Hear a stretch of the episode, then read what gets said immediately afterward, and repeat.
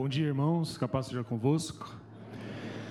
Vamos abrir as nossas Bíblias. Vou pedir para você abrir na primeira epístola de João. Não é o Evangelho escrito por João, é a primeira epístola lá atrás, lá na frente, óbvio, né?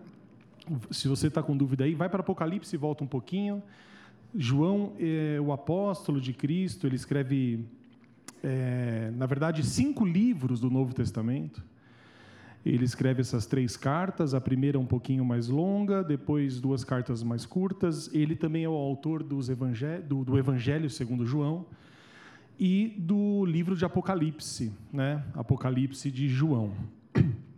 E nós vamos ler, é, para começarmos a, essa meditação da palavra, a pregação, a primeira carta de João, no capítulo 1 mesmo, do versículo 1 ao versículo 4. Amém?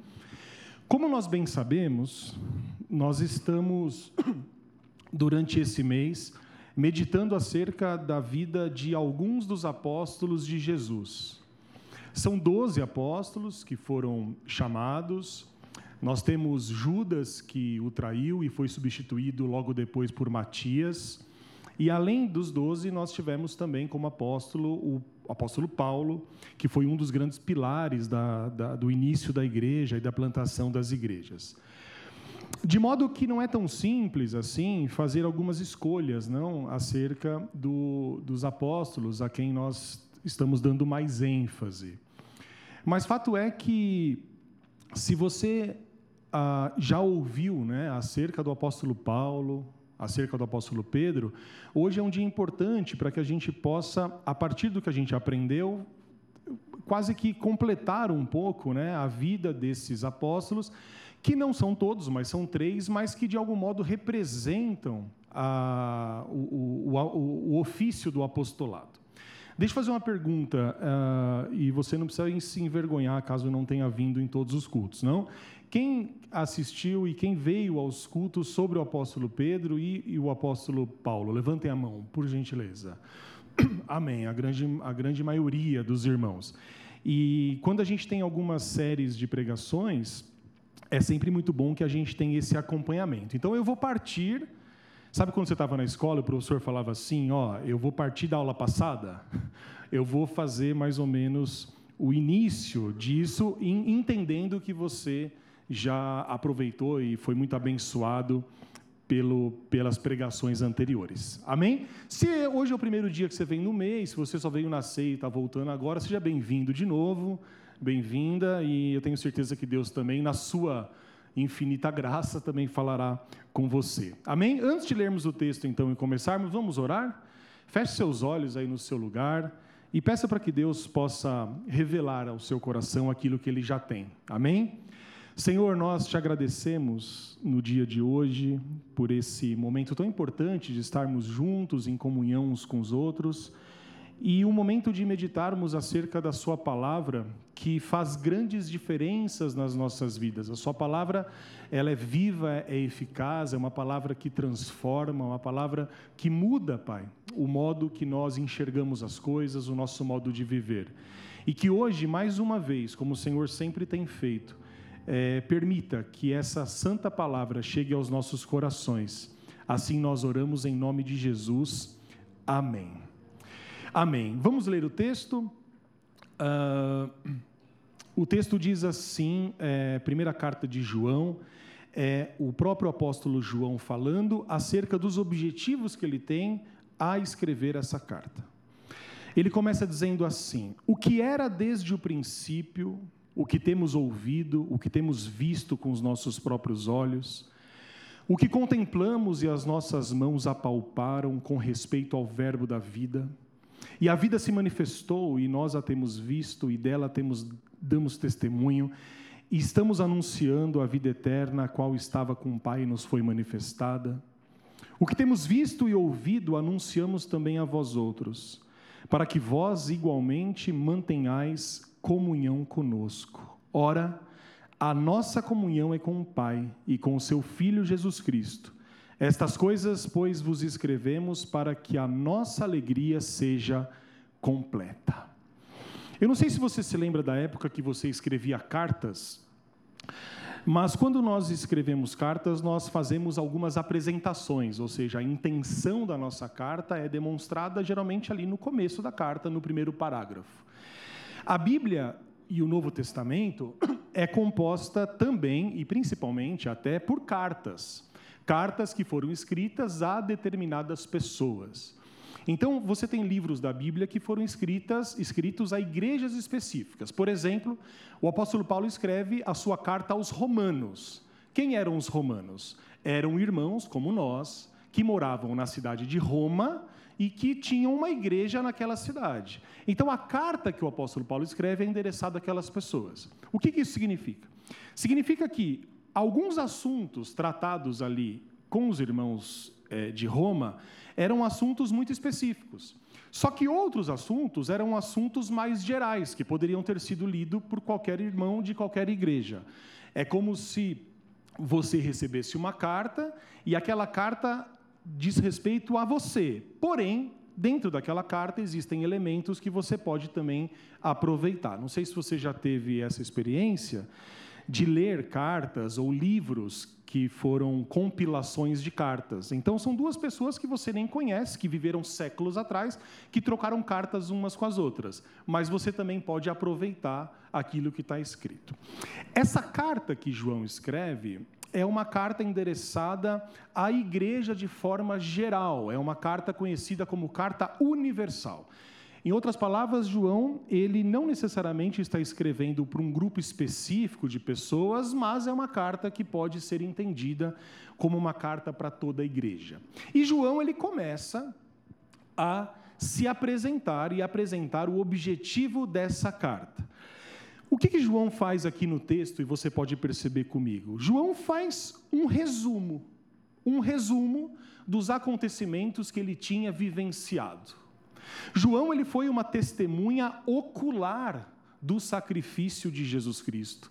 Uma testemunha que esteve presente durante três anos do ministério de Cristo e que acompanhou Jesus e os outros discípulos durante todo esse tempo.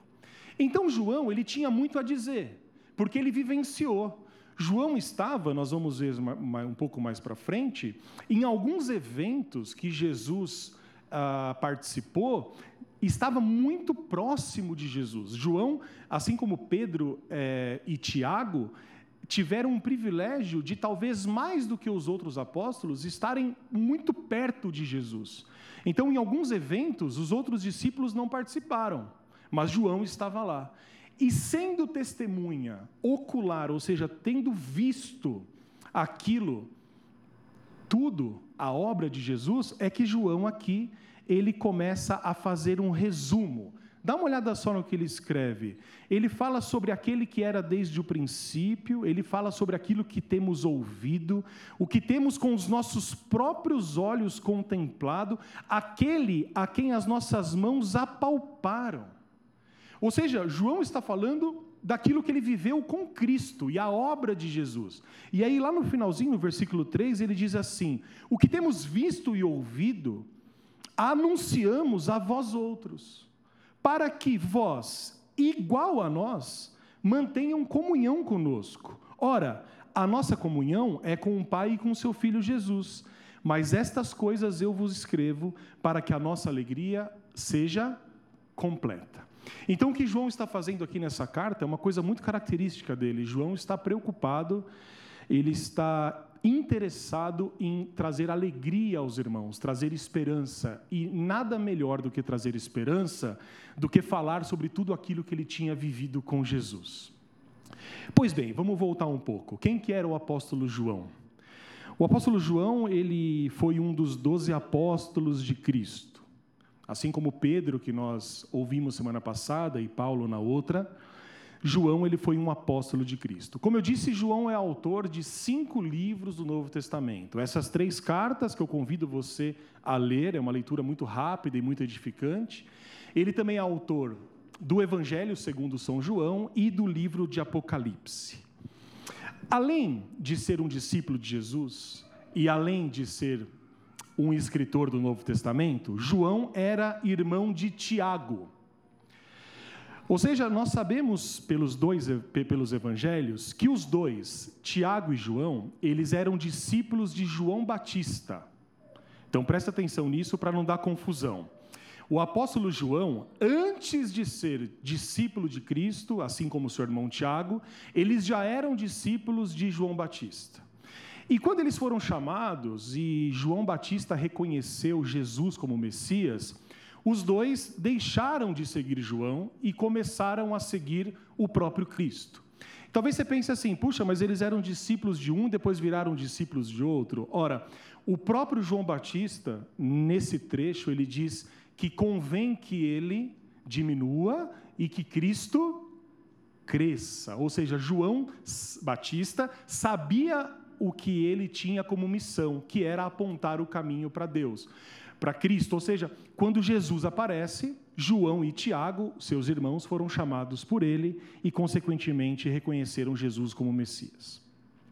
Mais tarde, João ele começa a ter uma importância muito grande na igreja.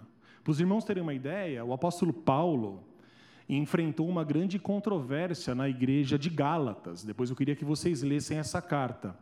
Ou seja, os irmãos da igreja de Gálatas, da Galácia, eles estavam sendo ensinados com falsas doutrinas, falsos estudos. E quando o apóstolo Paulo ele vai falar acerca da verdade, ele cita a autoridade doutrinária de Pedro, de Tiago e de João, dizendo aos irmãos da Galácia: nenhum ensino vocês devem abraçar se não forem um ensino dado pelos apóstolos. E esses três apóstolos, Pedro, Tiago e João, foram, como eu disse no início, aqueles que estiveram mais próximos de Jesus. E aí eu queria parar um pouco aqui, nessa introdução, para que a gente conheça rapidamente três eventos que esses três apóstolos, Pedro, Tiago e João, tiveram a oportunidade de participar quase que com exclusividade. Tem um evento que depois eu quero que você leia em Marcos capítulo 5, que Jesus ressuscita a filha de Jairo dentre os mortos. Os irmãos lembram desse evento? Que evento maravilhoso, não é? A menina estava morta e Jesus a ressuscita daquele lugar e é um evento maravilhoso. Esse evento ele foi vivenciado e foi visto por apenas três apóstolos: João, Pedro e Tiago. E Jesus ainda deu a eles, assim como principalmente no próximo evento, algumas orientações para que aquela notícia não fosse muito espalhada. O segundo evento foi quando Jesus leva apenas os três, João, Pedro e Tiago, para um topo de uma montanha e acontece a famosa transfiguração. Os irmãos se lembram disso? Quando os três enxergam Jesus, Moisés e Elias, e apenas os três apóstolos e João ali vivenciam aquilo. Você imagina uma experiência espiritual desse tipo? Vamos pensar comigo. Você já deve ter vivenciado experiências na sua vida das melhores possíveis, sejam espirituais ou não. A sua vontade é guardar para você ou é contar para todo mundo? Bom, se você for uma pessoa normal, assim como os apóstolos, a sua vontade é contar isso para todo mundo. Olha, você não sabe o que aconteceu. Aconteceu isso aqui. Dura coisa é quando a gente vivencia algo tão importante que nos edifica tanto, uma bênção que nós recebemos de Deus, e aí a gente não pode testemunhar. É, é, até uma coisa estranha, né? É um contrassenso, porque a gente aprende que o nosso testemunho ele é utilizado como fonte de motivação, como fonte de conversão. Então, quando a gente fala do que Deus fez nas nossas vidas, a gente entende que isso é uma coisa sempre boa. Só que naquele tempo, Jesus ainda não estava ah, pronto, nas próprias palavras dele, a demonstrar publicamente o seu ministério. Jesus ele fala em algumas vezes, ainda não é chegada a minha hora. E quando Jesus ele começa a fazer alguns milagres, principalmente milagres que ainda não eram para se tornar públicos, Jesus faz uma advertência. Jesus diz assim: Você foi curado? Não conta para ninguém. Você presenciou isso? Não conta para ninguém. E imagina imagina o que isso representou no coração de João, no coração de Pedro e de Tiago.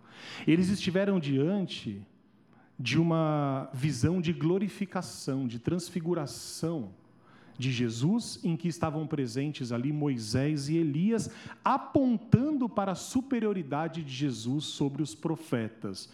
Mas eles não puderam espalhar essa notícia. E o terceiro evento, então, a ressurreição da filha de Jairo e a transfiguração, o terceiro evento que apenas os três participaram, foi quando, na noite em que Jesus foi traído, Jesus ele sai deixa todos os discípulos para trás e vai orar no Getsemane. Os irmãos lembram disso? Só que antes de sair, ele chama três dos seus discípulos, dos seus amigos, de novo, João, Pedro e Tiago, e diz assim: Venham comigo para que juntos nós possamos orar e vocês possam me sustentar em oração. Então, esses três eventos, que são três momentos únicos, foram muito importantes, não para mostrar que esses três apóstolos eram superiores aos outros, porque isso era uma grande tentação. Você sabe que talvez a maior tentação que nós vivenciamos é o desejo de superioridade, né? o, a, na verdade, a, o sentimento de orgulho. Não é à toa, presta atenção que interessante isso, que quando esses três eles vivenciam a transfiguração de Jesus, Praticamente logo em seguida, eles vão ter uma discussão acerca de quem é o maior no reino dos céus. Então é mais ou menos assim, eu não posso falar para ninguém, mas vamos discutir aqui quem que é o maior no reino dos céus, porque eles estavam cheios desse, digamos, santo orgulho. E aí quando a gente olha para João, e João é uma figura muito interessante para nós, porque eu não sei se você já teve curiosidade, e eu já tinha feito isso algumas vezes, mas para preparar essa pregação de hoje, eu fui pesquisar um pouco mais acerca da vida de João, de quem ele era. E uma coisa que me sempre chamou atenção é que o apóstolo João, ele é não único, tá? Mas ele é provavelmente quase que o único apóstolo que na maioria das imagens ele é retratado sem barba. Vocês já viram isso? Esse João que está aqui é o João que nós temos como João idoso, que é o João que escreve Apocalipse, que é o João maduro. Mas João, ele sempre é retratado sem barba, enquanto todos os outros com barba. Isso me chamou um pouco a atenção. Uma das explicações, nós não temos essa explicação exata, é que João, ele é retratado assim para ter uma demonstração física de que ele era o mais jovem dos discípulos. Então João, ele foi chamado, muito provavelmente, por conta da idade dele da morte, e eu vou falar sobre isso, ele foi chamado aos 24 anos. E aos 24 anos, ele era, sem dúvida nenhuma, o mais jovem dos doze. Ele era o irmão menor de Tiago. João também, ele foi o único discípulo que não foi morto em perseguições. João, ele foi exilado no final da vida, talvez durante 20 ou 30 anos, não se sabe exatamente, numa ilha conhecida, os irmãos se lembram do nome da ilha? Ilha de Pátimos, que foi a ilha em que ele escreve o livro de Apocalipse. João morre com 94 anos, em 103, ou seja, no ano 103, no primeiro século, no segundo, comecinho do segundo século, João morre aos 94 anos. João ele não morre em perseguição, mas ele morre separado dos seus irmãos. João morre numa ilha, numa prisão, isolado. Mas ele morre numa profunda comunhão com Cristo e, apesar de estar separado dos irmãos, numa profunda comunhão com seus irmãos. João, em Apocalipse, ele escreve coisas lindíssimas quando ele fala: Esse rio que hoje nos separa não nos separará mais porque o rio da vida irá nos unir e vai é, ele usa um, um contexto de transpassar as nossas realidades. Então João, naquela prisão, ele tem uma oportunidade de ter uma comunhão com Deus e com o próprio Cristo que poucas pessoas tiveram. João ele recebe a visão, a presença, ele não sabe direito como é, do próprio Cristo, que dita para ele cartas para escrever para sete igrejas da Ásia Menor. João fala sobre os acontecimentos futuros e o livro de Apocalipse é um livro que traz grande esperança à igreja. E ali, no final da vida, já prestes a morrer, João, que é chamado do apóstolo do amor, ele tem uma missão. Ele estimula a igreja a manter a sua fidelidade a Cristo, mesmo nos momentos de perseguição. Então, o livro de Apocalipse, que é o último ato do apóstolo João, é uma esperança para a igreja. Se você ler esse livro, você vai perceber que lá no final da sua vida, João aponta para o final da história dizendo: a história é governada pelo Senhor Jesus Cristo e um dia em glória ele virá para buscar a sua igreja. É como se João falasse: mantenham-se firmes, porque eu mesmo em perseguição, em cadeias, isolado de vocês, eu ainda mantenho a firme esperança que vocês também devem manter. Pois bem, essa imagem que nós temos de João. Eu citei muito rapidamente aqui, você deve ter percebido, que João ele tem um apelido na Bíblia. Um apelido que, de algum modo, ele mesmo se dá ao falar sobre si mesmo no Evangelho de João. Ele é chamado do discípulo amado, do discípulo do amor. Mas você sabe que, apesar dessa imagem que nós temos de João, nem sempre foi assim. A imagem que nós temos de João, e eu convido os irmãos depois a pesquisarem imagens acerca de João, é da imagem do discípulo que na última ceia se sentou aonde? Longe de Jesus? Ao lado de Jesus. O discípulo que repousou a sua cabeça sobre o ombro de Jesus, enquanto Jesus se despedia das pessoas. A imagem que nós temos de João foi a imagem do único discípulo que ficou até o fim na crucificação. Jesus confiou a sua mãe, Maria, aos cuidados de João. Quando Jesus vai morrer, Jesus vira para João e fala: João, cuida da minha mãe. Essa é a imagem que nós temos de João. Aquele que ficou até o fim, aquele que não fugiu, aquele que em amor esteve junto com as mulheres no dia da crucificação.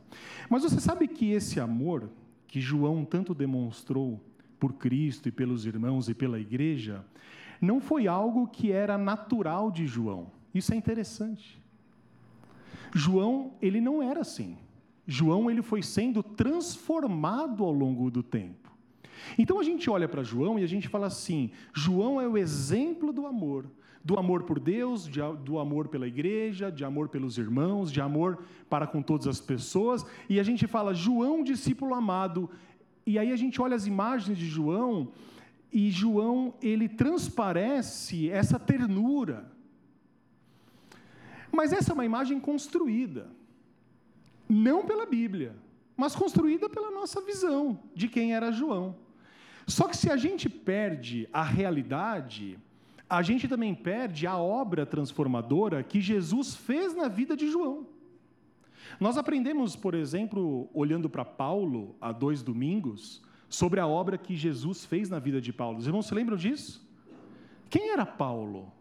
E quem se tornou Paulo? Você consegue ter essa, essa lembrança? Paulo diz acerca de si mesmo: o menor dos apóstolos, perseguidor da igreja, aquele que consentia na morte dos discípulos. Paulo, que era aquele que arrancava as pessoas das suas casas, que organizou uma viagem cara, custosa, tinha cartas de recomendação para viajar e acabar com o evangelho. Esse Paulo foi encontrado por Cristo na estrada de Damasco, nós ouvimos, e esse Paulo, que era um, foi transformado em outra pessoa, em outro Paulo. Quando a gente vê sobre Pedro, Pedro, o apóstolo que tinha e como vimos na semana passada, assim como todos nós, muitas questões a serem tratadas. Mas quem foi o Pedro antes de Cristo e o Pedro depois de Cristo? Olha para a sua vida, e mesmo que você não reconheça tanta coisa boa, porque a gente tem essa tendência, não tem? A gente olha para a gente mesmo, é mais fácil ver os defeitos do que as qualidades. Quer ver uma coisa difícil? Não vou falar para você fazer isso agora. Mas eu quero que você pense em algum defeito seu. Pensou em quantos? Uns 12? Agora pensa numa qualidade. Pensa em algo que, sinceramente, você se reconhece como bom. Talvez você tenha conseguido pensar em uma, duas, mas não em dez. Nós temos isso conosco, não? Somos duros conosco.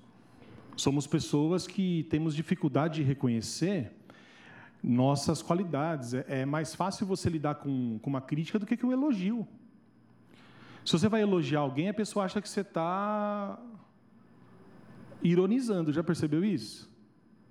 Dependendo da pessoa, se elogia, a pessoa não sabe lidar com isso. A pessoa fica incomodada. Receber crítica a gente está acostumado, mas receber elogio a gente não está. Só que isso é um problema e tem que ser resolvido, por quê?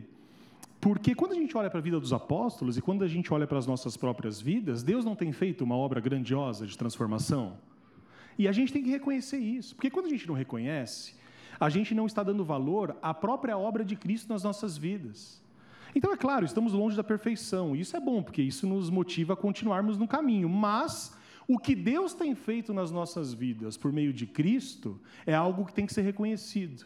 Se você tem dúvida, olha para a vida dos apóstolos. E João, assim como Paulo e, e Pedro, nem sempre foi essa pessoa uh, amorosa.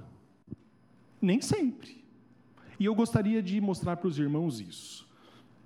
Lembra que eu disse que João, ele era discípulo de João Batista?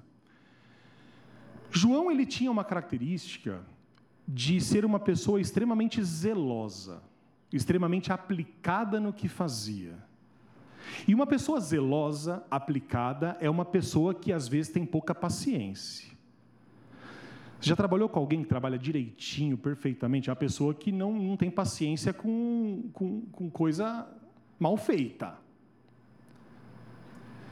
Você gosta de limpeza em casa? Você não passa um estresse? É assim. Você não gosta das suas coisas arrumadas? Da sua mesa de trabalho arrumada? Quando você encontra pessoas que te contrariam ou que não são daquele jeito, então uma pessoa zelosa é muito bom, é uma qualidade. Porém, esse zelo na vida de João não deixava espaço para o amor e nem para a misericórdia. João era zeloso, ele era justo. João ele buscava andar de modo correto. Mas Jesus precisava ensinar algo a João. Jesus precisava ensinar que o zelo não é nada sem a misericórdia e sem o amor que o cuidado em fazer as coisas corretamente, de ensinar a sã doutrina, não é nada e perde a validade se não houver ali o equilíbrio que só pode ser trazido pelo amor. E eu queria ler com os irmãos no Evangelho de Lucas, volta um pouquinho aí, lá no Evangelho de Lucas, um evento que marcou a vida de João, para você ver que João não era tão bonzinho assim, que João precisou ser transformado. Lucas capítulo 9, versículos 51 ao 56.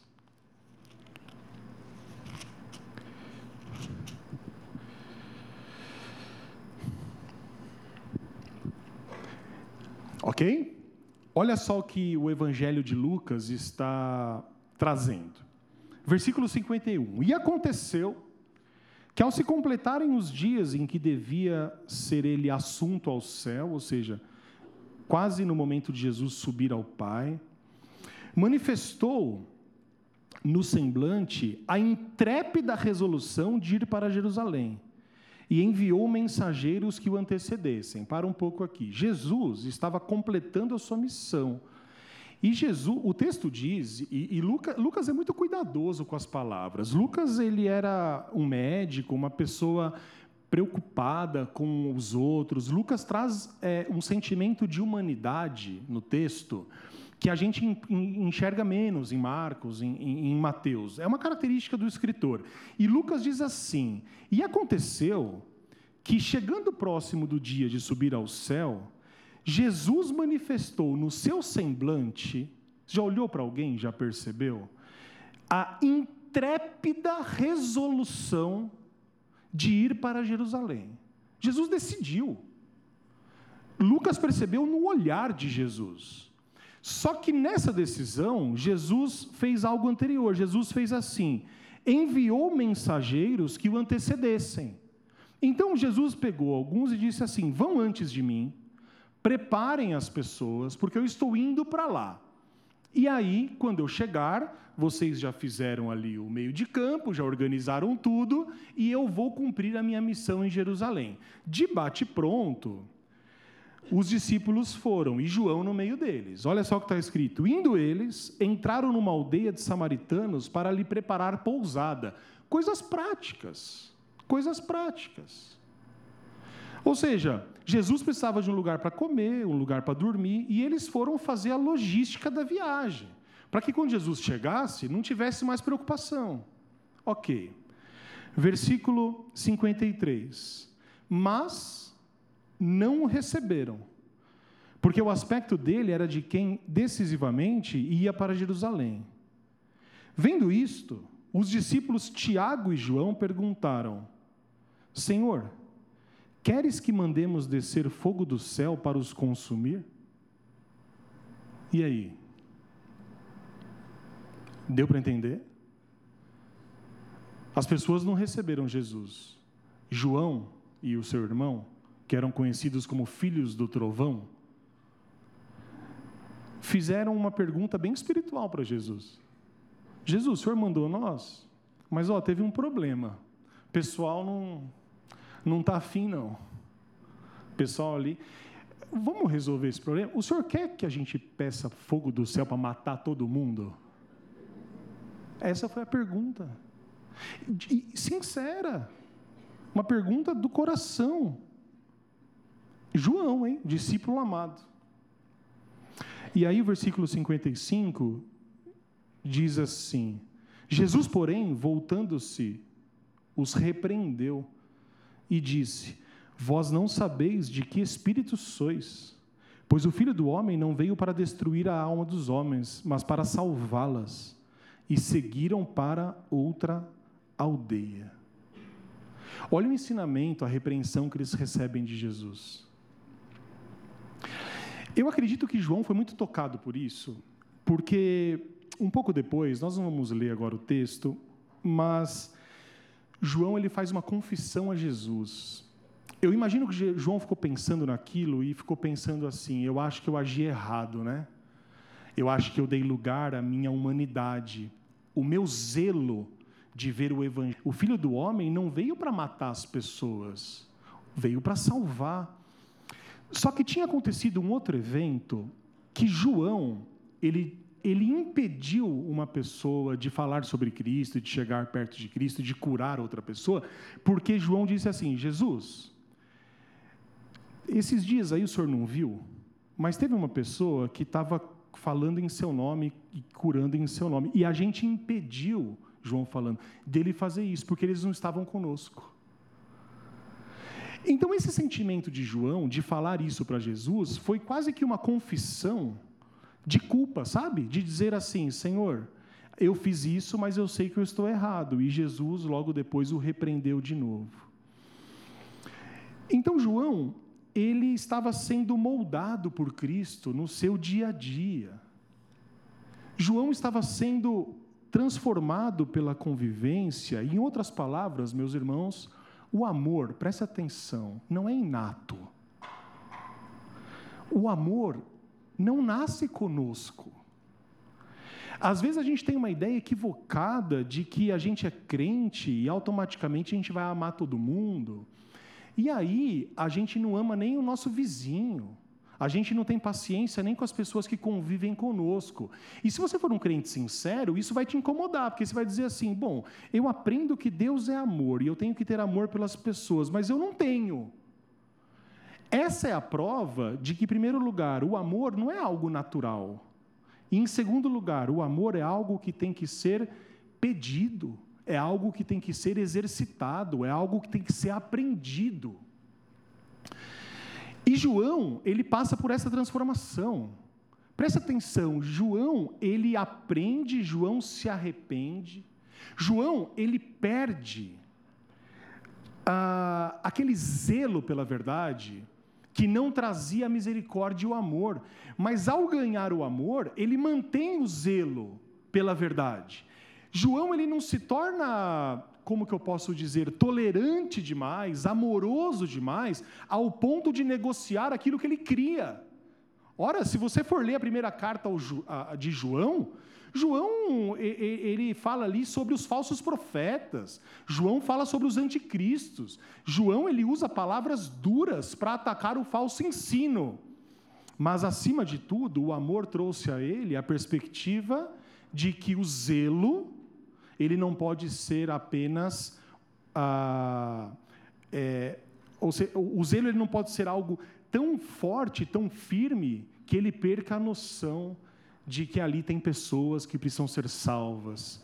Quando você vai falar com alguém, quando você vai pregar ao seu vizinho, ao seu marido, quando você vai falar da vontade de Deus, é, a repreensão ela tem que vir com a misericórdia, ela tem que vir com amor, porque senão a repreensão chega e volta.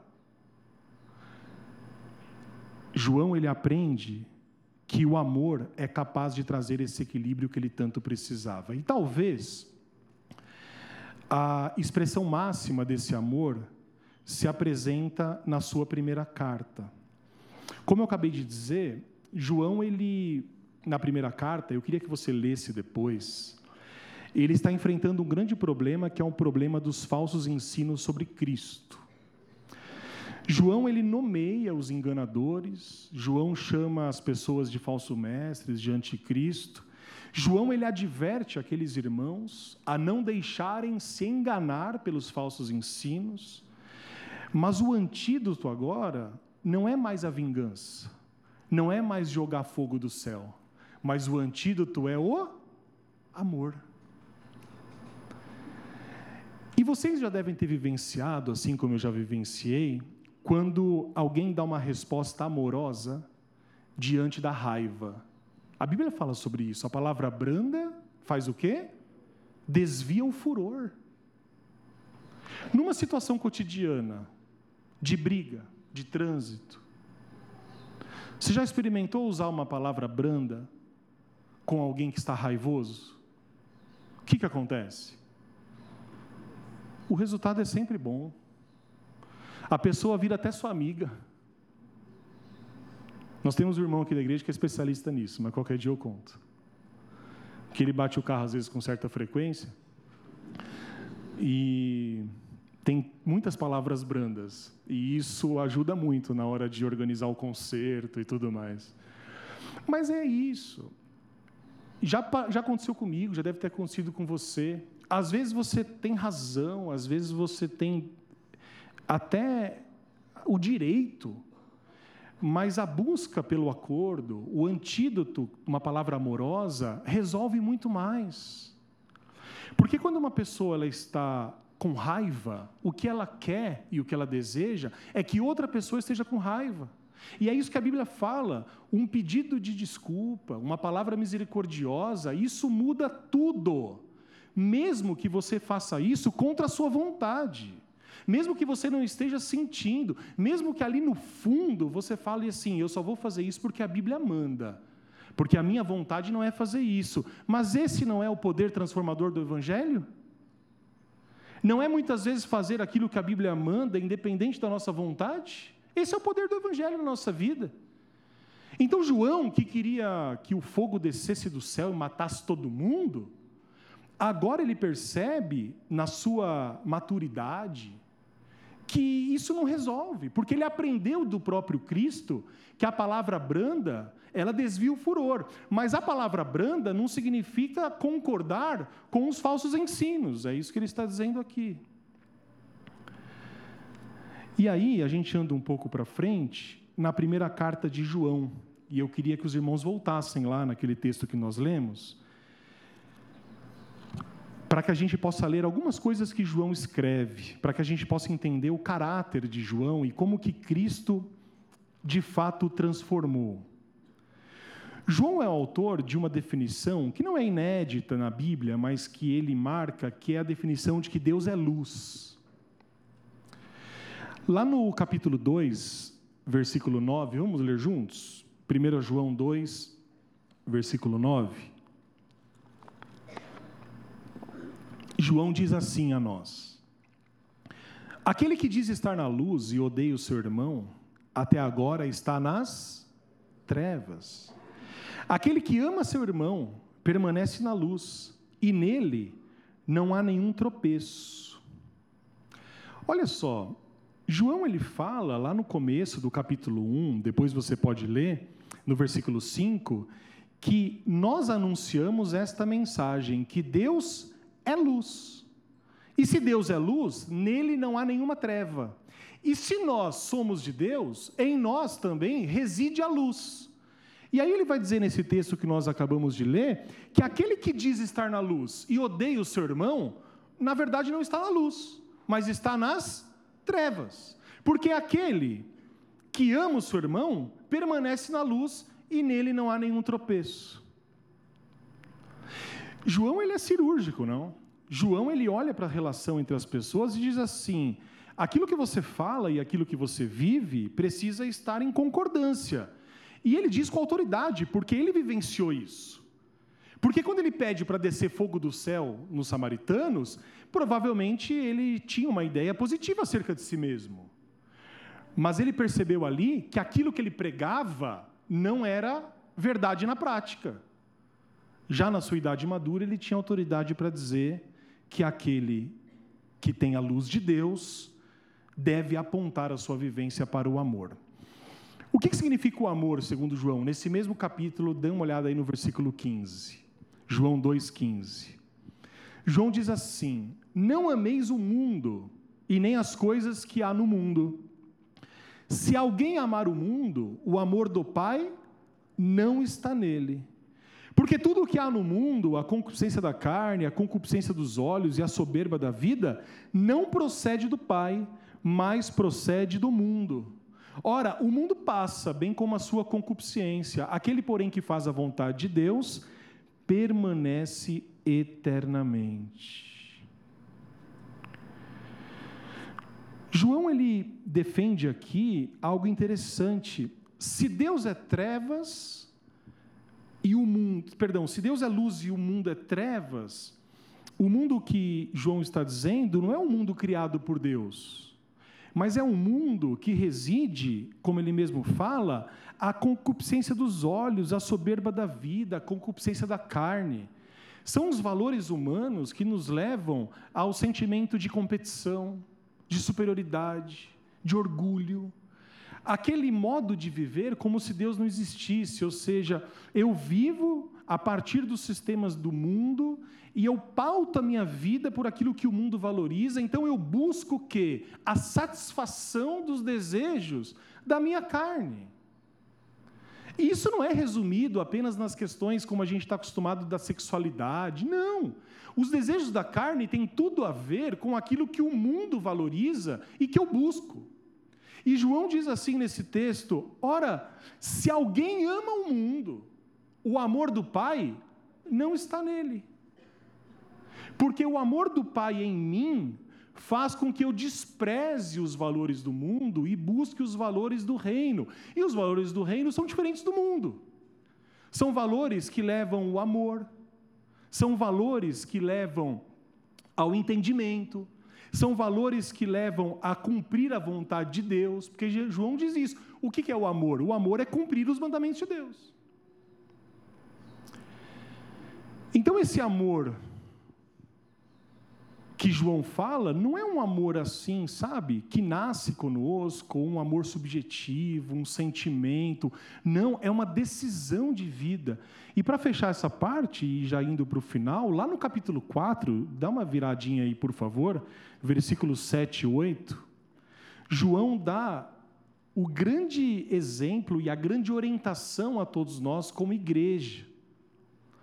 João diz assim, o texto famoso, Amados, amemo-nos uns aos outros, porque o amor procede de Deus. E todo aquele que ama é nascido de Deus e conhece a Deus. Aquele que não ama não conhece a Deus, pois Deus é amor. Então, esse amor que João fala, ele foi vivido na prática. E aí eu gostaria de terminar a partir da vida e de algumas vivências de João, para que a gente possa entender bem. Você sabe que entre todos os apóstolos, como eu falei anteriormente, João foi o único que acompanhou Jesus até o fim. O único, cada um por seu motivo, abandonou Jesus no caminho final. Por motivos que nós já aprendemos, por motivos que nós já lemos, mas João ele foi até o fim. O texto bíblico nos diz que, juntamente com as mulheres, não é? João acompanhou Jesus até o final. E para acompanhar Jesus até o final, tem que ter muito amor, não? E tem que ter muito amor por Deus. E esse amor por Deus e amor pela obra de Deus significa muitas vezes ter menos amor por si mesmo. Por exemplo, de modo muito legítimo, que a gente consegue entender, os discípulos ficaram com muito medo medo da morte. Jesus estava sendo morto. Lembra do que nós aprendemos sobre Pedro semana passada? Aquela passagem tão tocante que Pedro nega Jesus. E a gente está acostumado a condenar Pedro e nós aprendemos que nós faríamos a mesma coisa. E como que Pedro foi restaurado pelo poder de Deus. João, ele esteve próximo de Jesus até o final. Isso significa que João, ele viu de perto a injustiça. João viu de perto o sofrimento de Jesus. João escreve na sua carta, no seu evangelho, que ele presenciou visivelmente quando Jesus teve o seu lado perfurado por uma lança. E Jesus diz assim: Eu estou dando testemunho daquilo que eu vi quando um soldado transpassou e dele saiu água e sangue. Ficar até o final, estar ali vivenciando a injustiça, só pode ser obra do sustento do amor de Deus e o sustento do Filho de Deus na vida de João. Em muitos momentos da sua vida, você vai precisar ser sustentado por esse amor para não entrar em desespero você vai ter que ser sustentado por esse amor para não levantar a sua voz, mesmo que você tenha direito, porque naquele momento é melhor o silêncio. Porque a palavra de Deus diz que no momento certo Deus levantará para julgar a causa dos seus filhos. É só o amor, é só a compreensão de que Deus nos ama. E foi esse amor que levou João até a cruz, até o final. Foi esse amor que levou João até o túmulo, quando ele ouviu, assim com os outros discípulos, que Jesus tinha ressuscitado. E o texto diz, e nós ouvimos na semana passada, que João e Pedro foram os que saíram correndo em direção ao túmulo. E eu imagino, não sei se os irmãos pensam nisso, o que se passou na cabeça deles durante essa corrida. Porque eles estavam ali nos piores dias da vida e recebem as mulheres e Maria Madalena dizendo: O Senhor ressuscitou e apareceu a mim. E os outros estão ali com medo, não sabem o que fazem. Pedro e João saem correndo ao túmulo.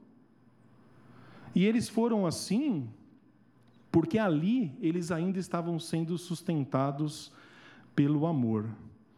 E para que a gente possa entender, meus irmãos, o que o amor de Deus é capaz de fazer sobre uma pessoa.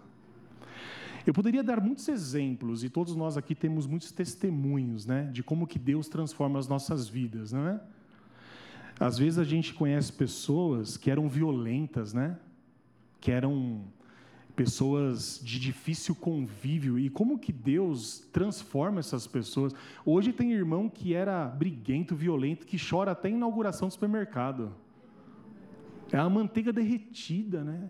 Tem um coração transformado, um coração mole, um coração dócil. Tem pessoas do nosso convívio que nós bem conhecemos que, que são pessoas irreconhecíveis que você fala, não é possível que, que, que, haja grande transformação.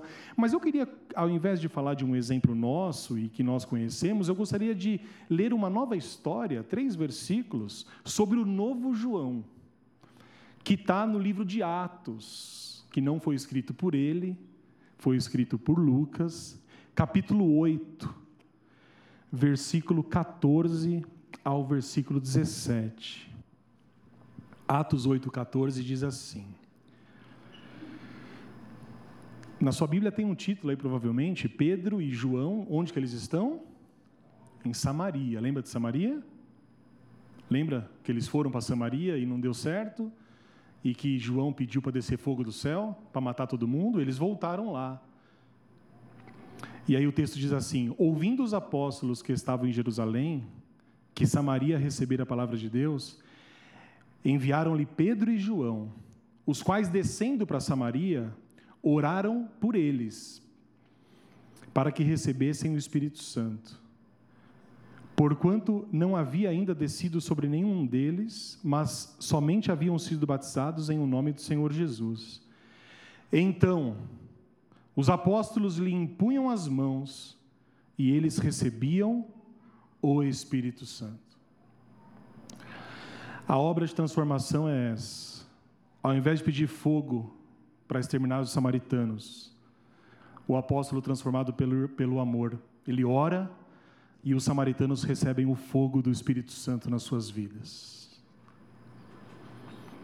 A transformação que Deus faz em João é de tal ordem que agora ele não precisa mais pedir fogo consumidor, mas ele pede, Pai, dê a eles o fogo restaurador do seu Santo Espírito. Assim como Deus transforma João, e que a vida dele é um exemplo para nós, que Deus nos transforme também, meu amor, meu, meus irmãos, a cada dia no poder do seu amor. Que quem precisa de amor, como todos nós precisamos, que a gente faça o que hoje? Peça a Deus e que, assim como João fez com os samaritanos, que ele tem a sua vida transformada e que agora o desejo não é um desejo de separação, um desejo de punição, mas é um desejo de que eles também pudessem ser alvos da graça e da presença de Deus. Peça a Deus oportunidades para que o amor dele seja demonstrado na sua vida. Peça para que Deus te dê o sentimento de que é amado por Ele, sabe? Diga assim, Senhor, que eu possa sentir o Seu amor na minha vida, mas que eu também possa demonstrar o meu amor, o Seu amor na vida das outras pessoas. Se você pedir isso, segundo a vida que nós lemos hoje de João, Deus fará ou não fará? Que Deus faça isso nas nossas vidas. Assim nós oramos em nome de Jesus. Curve o seu semblante nesse momento. Com semblante curvado, que nós estamos agora na presença de Deus, eu creio que nós podemos orar a Deus a respeito das nossas vidas, agradecê-lo pelo grande exemplo de transformação que ele deixou na vida do apóstolo João. Mas acima de tudo, nós podemos agradecê-lo pela obra de transformação que ele tem feito, mas já agradecê-lo pela obra de transformação que ele fará nas nossas vidas. Você pode orar a Deus nessa manhã dizendo: Senhor, eu te agradeço por aquilo que o Senhor tem feito por mim, mas eu também te agradeço por aquilo que o Senhor fará por mim. Eu te agradeço porque o Senhor me libertou do mal, eu te agradeço porque o Senhor me salvou, mas eu te agradeço porque ainda há uma grande obra a ser feita na minha vida. E assim nós podemos orar. Senhor, hoje nós estamos aqui na Sua presença, na Sua casa.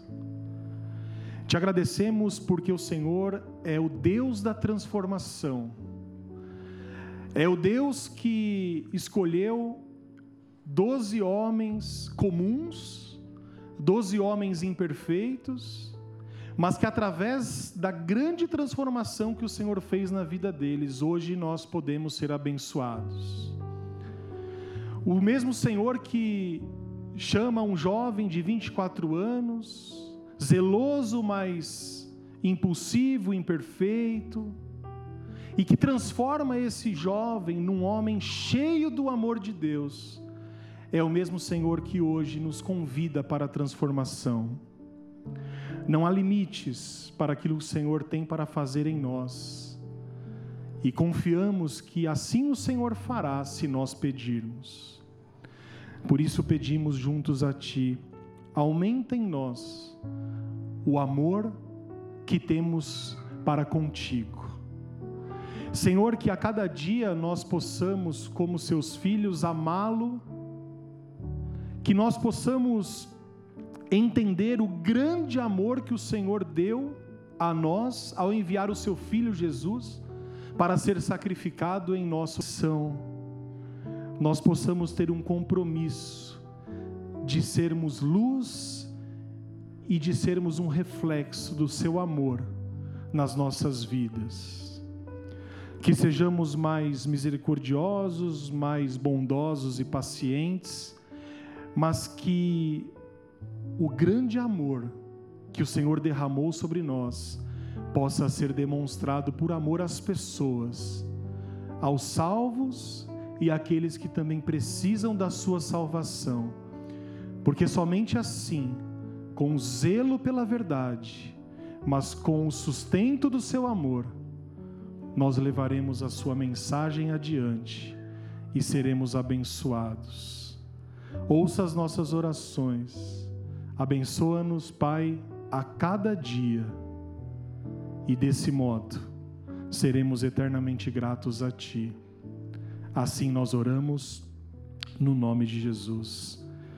Amém. Amém. Coloque-se em pé nesse.